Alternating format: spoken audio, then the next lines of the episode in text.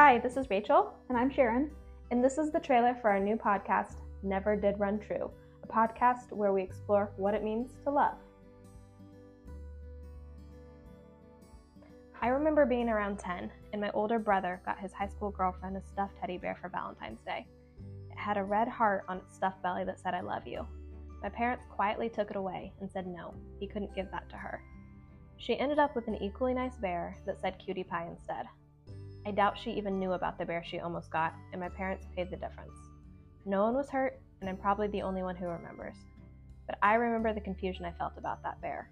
It seemed unfair, that you had to be old enough for love, and it scared me. I think they had a point.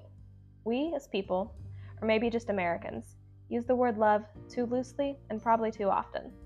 We use it to mean lots of different things that don't really deserve love. I mean, I love pizza. I love my dogs.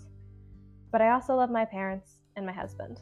All these phrases are true, but they mean very different things. But then again, maybe the difference isn't as important as we think. It's comforting to love and to be loved. It's a want and a need. It's safe and it's terrifying. It's never easy, but it's so worth it.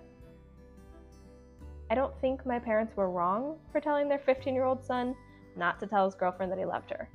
They were trying to protect him from something that seemed very adult, a responsibility and not a gift.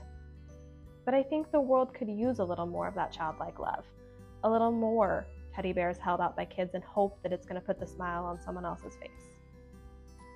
My European friend once commented that we, the she was staying with in the US, said we loved each other very often.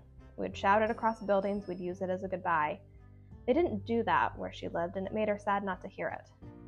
And now I always try to end any conversation with her with a genuine I love you. Because I do.